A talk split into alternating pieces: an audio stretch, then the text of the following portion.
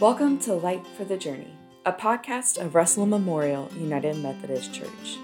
Each week, we open the scriptures in faith that the timeless truth of God will guide us as we seek to follow in the steps of Jesus. What is love?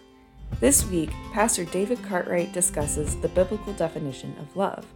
He tells us that biblical love is unlike the love we see in films and television. It is not easy or sappy, and it goes beyond just the physical manifestations that show our love.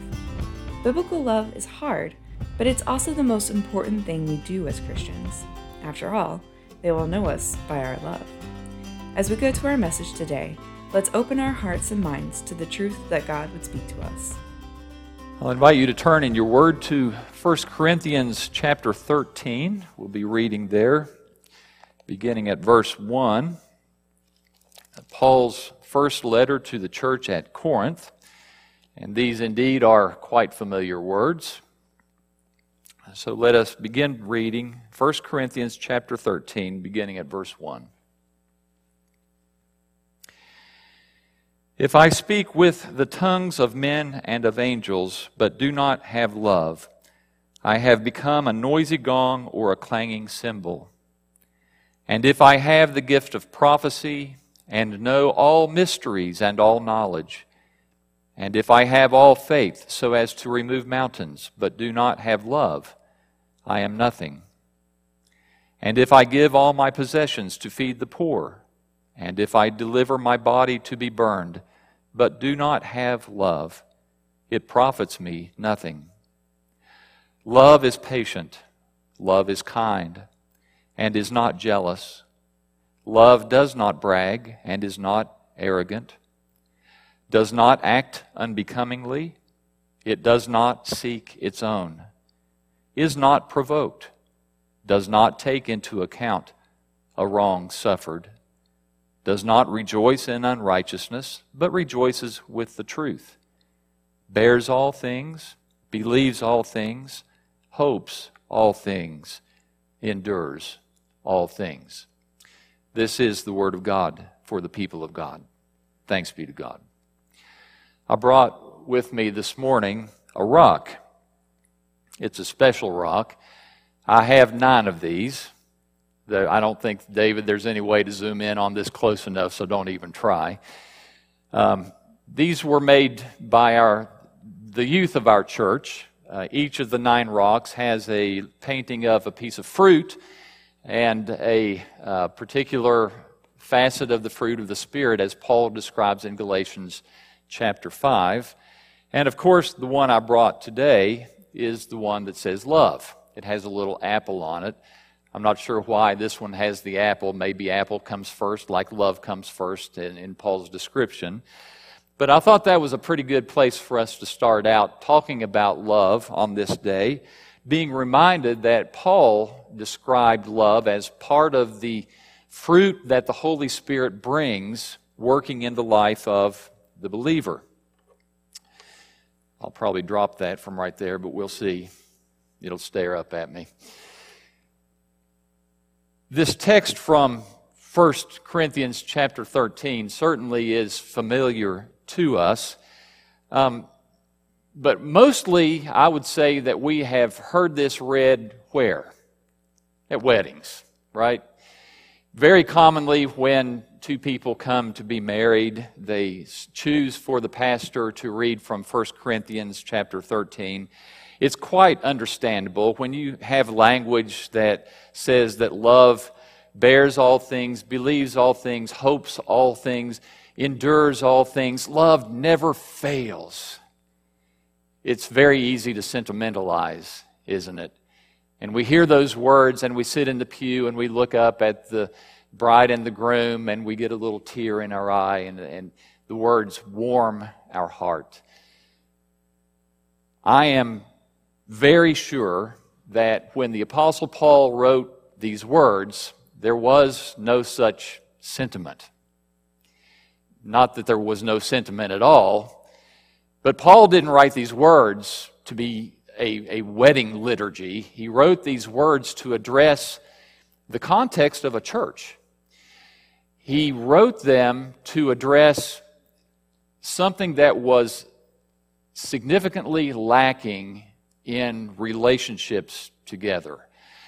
And so these words speak to any of us today because very few of us could possibly say that we are not in relationship with others in some form or fashion. In our families, father, son, mother, daughter, parent, child, siblings, uh, family, church, society. We are relational people. So these words speak to us in nearly any circumstance about the importance of this thing that Paul calls love. We also need to be reminded that Paul brings these words in the context of talking to the church about spiritual gifts. That the, the manifestations of the Holy Spirit gifting the people who are born again Christians uh, to, to bear witness to the gospel and to do the works of God. In chapter 12, Paul has talked about the spiritual gifts. In chapter 14, Paul talks about spiritual gifts. Chapter 13 is stuck right in between them. And we should also be reminded that when Paul wrote this letter, he didn't include chapter and verse divisions, those were given later. And unfortunately, one of the things that chapters and verses do for us is give us the propensity to take a little t- part of text, wrench it out of its context, and hear it to say something that's not necessarily connected to its context. Paul writes to a church that is manifesting all kinds of wonderful uh, acts of power, manifestations of the Holy Spirit. But he says to them, among all of these wonderful things that you're doing, there is one very important thing that is lacking and that's love. Paul offers the importance of love as a framework or a foundation, if you will, that will hold all these other things together. I don't know which analogy you would prefer. You can use the idea of a framework that holds all things in their proper places and makes them all beautiful. You could talk about love as a foundation upon which all these other, other things can be built and will stand upon. Whichever one works for you, that's fine. But that's, that's exactly what Paul is doing. Paul is saying you have all of these great things going on for you, but if they are not done with love, if there's not love that is happening with them, what good is it all?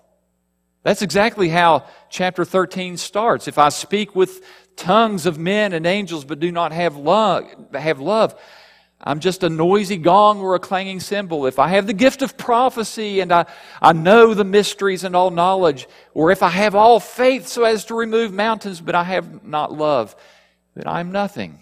If I give all my possessions to the poor, or deliver my body to be burned, but I do not have love, it profits me nothing. All of these things sound wonderful. If I give away all my possessions, if I am full of the Holy Spirit, I'm able to do all these powerful things, but I don't do them in love, Paul says, what, what does it amount to? Little, if anything.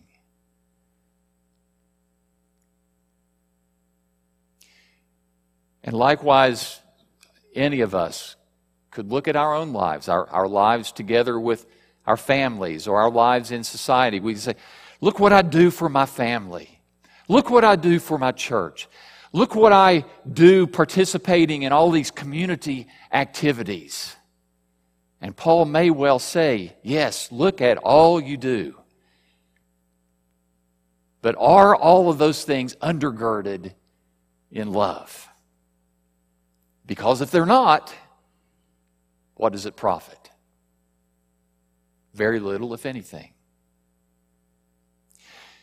The whole idea reminds me of something that Jesus said back in Matthew chapter 7. You don't necessarily have to turn there, but if you want to glance back later, there's a little passage there in Matthew chapter 7 where uh, it starts at verse 15 where Jesus says, Beware of false prophets who come to you in sheep's clothing, but inwardly are ravenous wolves. You will know them by their fruit. And then a few sentences later, Jesus makes this comment. He says, Not everyone who says to me, Lord, Lord, will enter the kingdom of heaven. There will be people who say to me in that day, Lord, uh, did we not uh, prophesy in your name? Did we not cast out demons? Did we not do all kinds of miracles in your name? And he will say to them, Depart from me. I never knew you.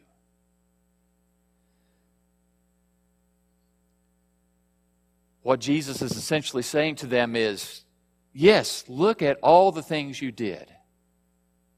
And do you not understand that they were all done having no relational connection with me? And that, my friends, sounds strangely similar to what Paul says to the church here. Look at all the wonderful things that could be done. Look at all the wonderful things that you're doing. But if there's no relational connection with love, what good is it?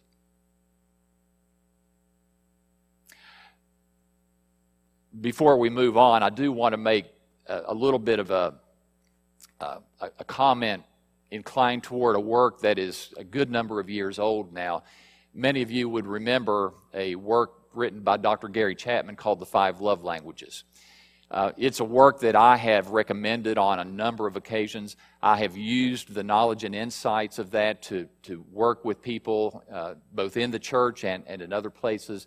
It's really a good work. And at the core of it is this idea that we all have our particular ways of expressing love, don't we? We, we don't all do it in exactly the same way. Uh, it, it's different from one person to the next. And so we give and receive love in different outward manifestations. That's absolutely true. That's not what Paul is talking about in these verses. In fact, Paul is talking about exactly the opposite. Dr. Chapman is saying we express love in different ways, and they are attached to outward manifestations. Paul is saying that it's very possible and frequently done that there are outward expressions that are done void of love. And that's the problem. When love is lacking in the ways that we offer ourselves to service, then there's a significant problem. And Paul does us a favor by not only just saying that love is necessary, he tells us what love looks like. I don't want to exegete the whole little section there, but maybe it's good for us to just kind of look at uh, some of the ways that Paul described love. It begins in verse 4 where Paul says that love is patient. Oh, there's that word we all say. Oh, that. how many of us wouldn't say, yes, I could use more patience? Okay, guys, when Paul says love is patient, he is not talking about the patience that says you're you're not throwing a fit waiting on your wife to get ready to go somewhere. That's not the patience he's talking about. And yes, it could work the other way. Maybe some of you women are having to be patient, waiting on your men to get ready to go somewhere. In some Bible translations, the word is not patience, it's long suffering. That probably gets better at what Paul is talking about. It's the ability to patiently endure troubles that come upon you slow to anger, slow to give revenge, bearing with the offenses of others. Now, it doesn't mean that when there is systemic evil that we turn a blind eye to it. That's not what Paul is talking about. But Paul is talking about what Jesus said when he said that when somebody slaps you on the cheek, what do you do? You turn the other to them. It's that patience, that long suffering when, when we are enduring the troubles that others bring toward us. He goes on in verse 4 and says that love is not jealous. It's a very rich word. You might say, well, but shouldn't love be jealous in, in kind of some way? In fact, we could even be reminded that in some parts of the Bible that it, it, God is described as a jealous God. And so how do we reconcile those things? Well, the word jealous has really two different sides of its meaning. There, we might say there's a positive side to it and a negative side to it. The positive side would be like uh, to desire earnestly to strive after another. That's, that's a good thing, to have that yearning in the heart for, for another. But the bad side of it, of it is to be heated with envy because of another. You refer back to Galatians chapter 5. Paul there talks about jealousy as one of the works of the flesh, the deeds of the flesh, that, that which comes out of our ungodly nature. Uh, Stephen in Acts chapter 7 refers to jealousy before he is martyred. And he points back to Genesis chapter 37 when he says the patriarchs were jealous of Joseph. And what he's talking about there were, were all the sons of Jacob who became jealous of their brother Joseph. And you can probably understand why, right? Joseph, the one who got that coat of many colors from his father, who uh, said, told his brothers that he had a dream that they would end up bowing down and serving him. And what did that cause within the brothers? Jealousy they rose up. Well, who do you think you are? You know, you're your dad's favorite, or you think your dad's favorite, and you think you're going to be so good that we're all going to bow down to you. That, that, that negative side of jealousy that rose up with envy inside of them, and they ended up selling it. They were going to kill him, but ended up selling him to some Ishmaelites that were on their way to, to Egypt. And that's what Paul is saying here is that, that bad side of jealousy that causes us to rise up with envy toward some other person. That's, that's not what love does. Now, am I going to be jealous if some man wants to come and walk off with my wife? Yes, I'm going to be jealous. That's the good side of jealousy. There, there's reason to be jealous there, but that's not what Paul is talking about here. Paul says in verse 4 that love is not puffed up. In some Bible translation, it'll say arrogant or proud uh, that which is full of oneself. And maybe he pulls it all together in, or much of it together in verse 5, where Paul says that love does not seek its own. And that's really kind of a great summary statement that, that pulls together much of what Paul has said here in other ways. Love does not seek its own. It's not jealous. It does not vaunt itself. It's not puffed up. It's not about self. How many times have we said, it's not about us? It's not about us. If I were a grade school teacher, uh, I would say to the class, now take out a pencil and paper, and I want you to write 50 times, it's not about me. It's not about me. It's not about me. I don't know if teachers still employ that tactic. Maybe we could. It'll get ingrained in us. It's not about me. How much of the New Testament scripture says that it's not about me, it's getting self out of the way? It's what Paul says here. Love says it's not about me. Love does not seek its own. I was thinking back and remembered a time uh, a good number of years ago when a man uh, shared in, in a covenant group uh, a realization that he had come to and, and I'll, I have no qualms about sharing this because it's been so long ago, and there's no way, unless you had been in that group, that you would have any idea about whom I was talking, and so it's, it's quite safe. But the man said, You know, I was, I, I have long thought that I was, I've been so good to my wife, you know. I pat myself on the back because I do this for my wife and I do that for my wife and I do all these wonderful things for my wife. And God finally opened my eyes to the reality that if I'd pried deeply enough, I was doing all these things for my wife simply to see what I could get out of it. And I have ever since thought that that's one of the most honest confessions that I've ever heard. To realize that all these wonderful things that he was doing really were being done out of selfishness.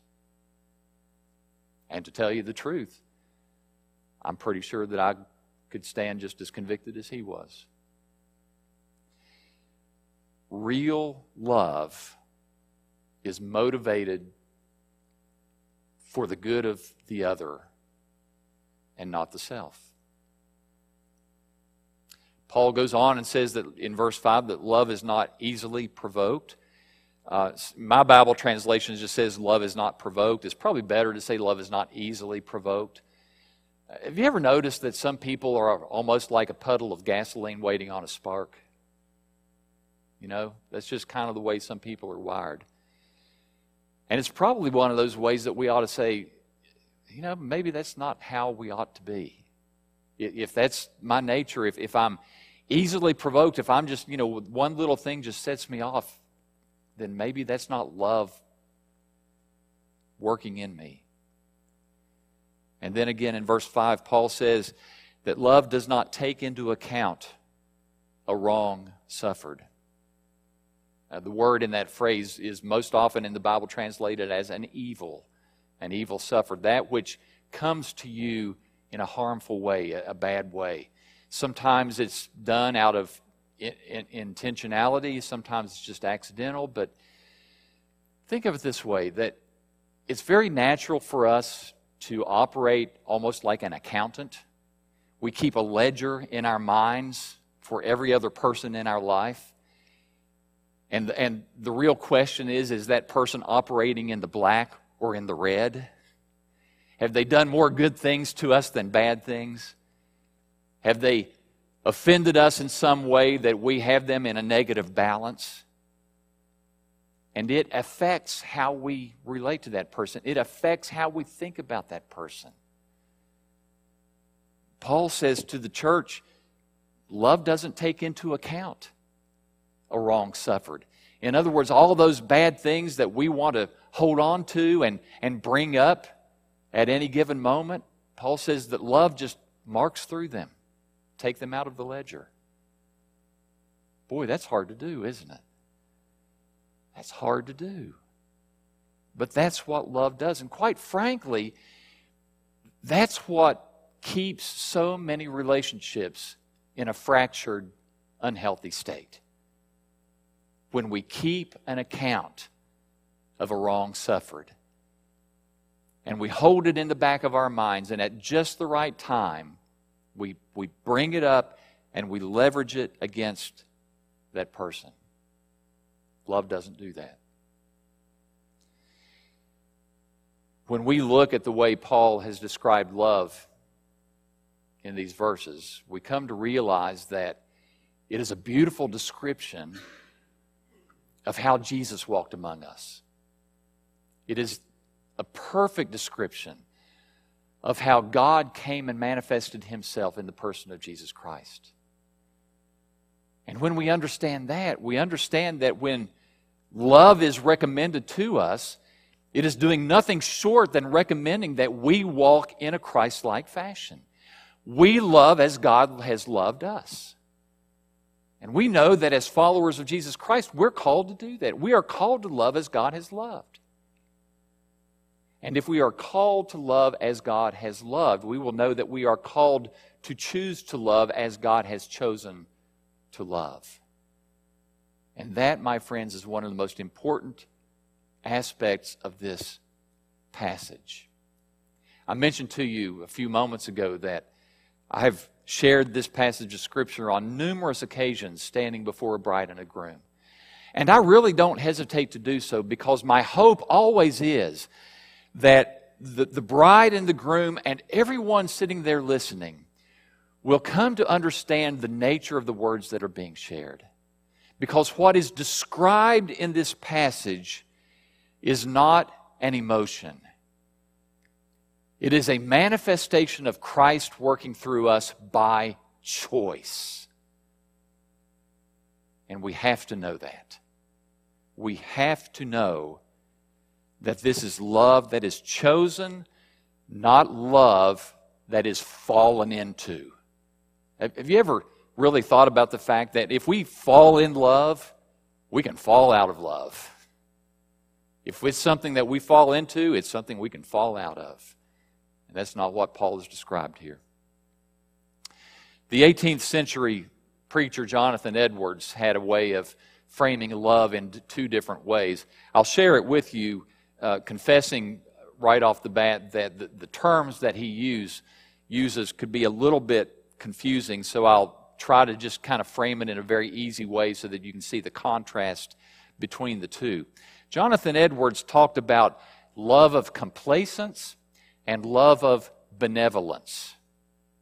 The, the, terms are a little bit awkward, so let me see if I can describe in his words first and then by comparison. For love of complacence, he simply described it as a, a delight in the beauty of something. Whereas love of benevolence would be the affection of one's heart toward another being. An affection that causes that person to incline the heart toward that other person's well being and happiness. Okay, I'll, I'll unpack that for you. Let's go to this phrase that I know some of you have used before. I love tacos. Does that describe anybody? Okay. There are many of you out there who would say, Yep, I've said that before. If that doesn't describe you, pretend for a moment that it does, okay? I love tacos. Now, I've suggested before that we probably shouldn't use love in those terms, but I've been guilty of it on a number of occasions, so we'll give each other grace. If you say, I love tacos, let me ask you this why do you love tacos? Because, they're, because they taste great, right? Okay? You, you enjoy eating them. For Jonathan Edwards, that would be an example of love of complacence. You find in that thing something delightful, something that pleases you. And it's because of that that you love it. Would you love tacos if they tasted nasty? Of course not. Okay? So your love of tacos depends on its ability to bring delight to you. Okay? It's a love of response to what you see in it. That for Jonathan, Jonathan Edwards would be love of complacence. That is in contrast to love of benevolence. Love of benevolence is a choice to love not in response, but because your heart is inclined toward that other. And because your heart is inclined toward that other, you pursue for the good, the happiness, the well being of that other person. It's not responding to that other person. The love doesn't start with that other person, the love starts with you. And that is exactly how God has loved us. And you say, well, preacher, how do you know that? Because that's what Scripture tells us. Think about what Paul says in Romans chapter 5, verse 8, where he says, But God demonstrates his love for us in that while we were yet sinners, Christ died for us. You see, he precedes that with this conversation about the, the very slim possibility that we might choose for a good man to die. We might, might choose to lay down our life for someone who is worthy of us laying down our life for them. It's slim, but on occasion that would happen. But Jesus gave his life for those who weren't even worthy for it. And that's the point. You see, God's love is based not as a response to our worthiness, but because his heart inclines toward us. It's a, re, it's a love out of choice, not a love of response. And you see, that's what Paul describes here is not an emotion. It is a love that we choose to do. And that's why I've said to, to brides and grooms before there's going to be that day, you know, you have a bride and a groom standing before you, and their hearts are just overflowing. And oh, this person, I mean, they're just, they're the best person you'll ever find in their life. Oh, you're not going to feel like that every morning.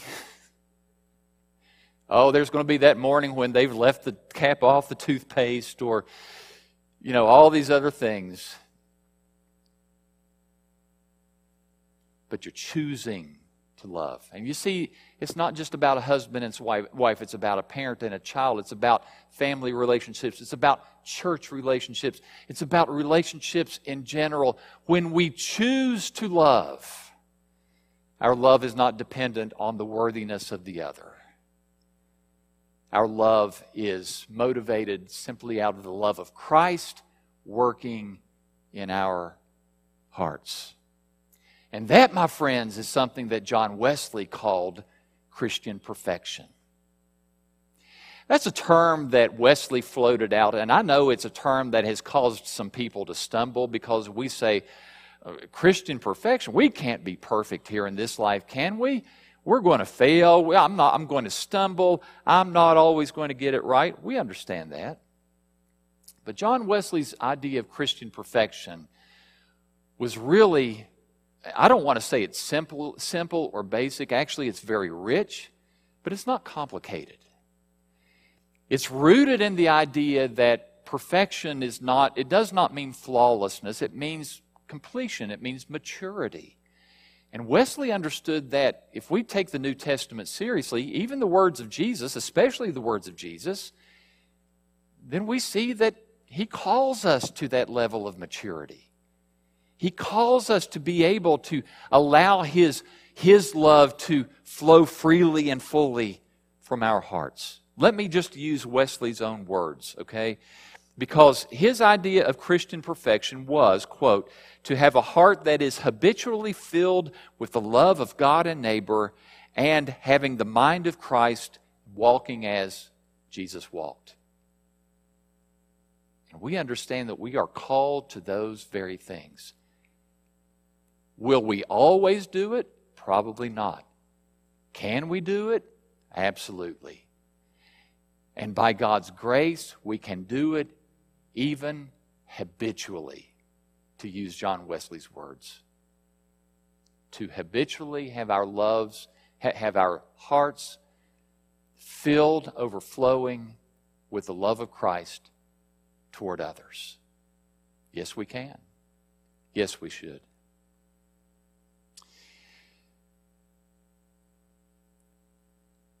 Love.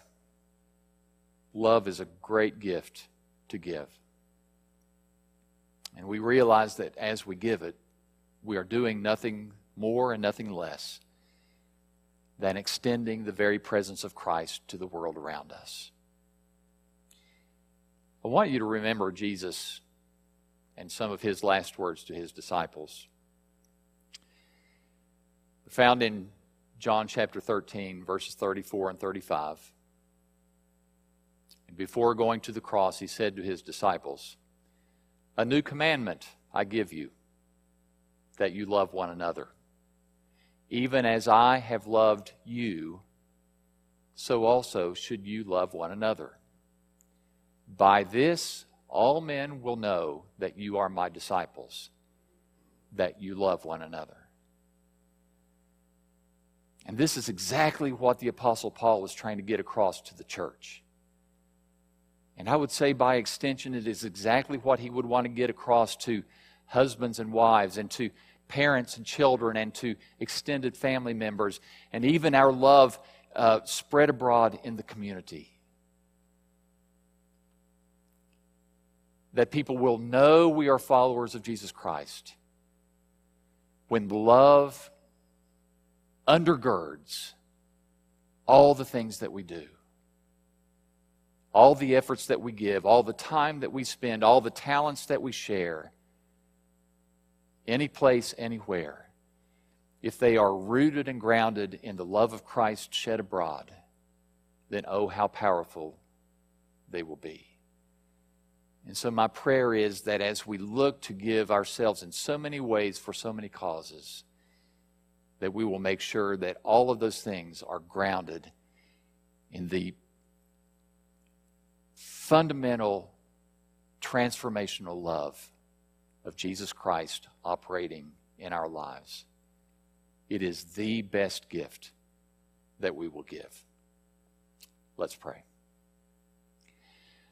Father, we thank you for shedding your love abroad in our hearts. We could not love if it were not for your Holy Spirit making that love real for us we could not love had, had Jesus not come and shown us what love really looks like. But He has. He has shown us in fullness. He has shown us the selflessness of love. And God, you have told us that by your power, that that same love can flow freely from us. We would ask that, God. We would ask by the power of your Holy Spirit that our hearts would overflow with love and that in everything we do, in the way we serve our families, in the way we serve our churches, in the way that we live our lives in relationship with others, that it would be grounded, rooted, overflowing with that love of Christ. And that we may truly be the presence of Christ for those that we live in relationship with every single day. Accomplish it. For it, we will give you the praise and glory. In the name of Christ our Lord. Amen. We're glad that you chose to spend this time with us in God's Word. You can catch our worship services online at www.rmumc.net. May the Lord grant you the light of His truth as you journey through this day.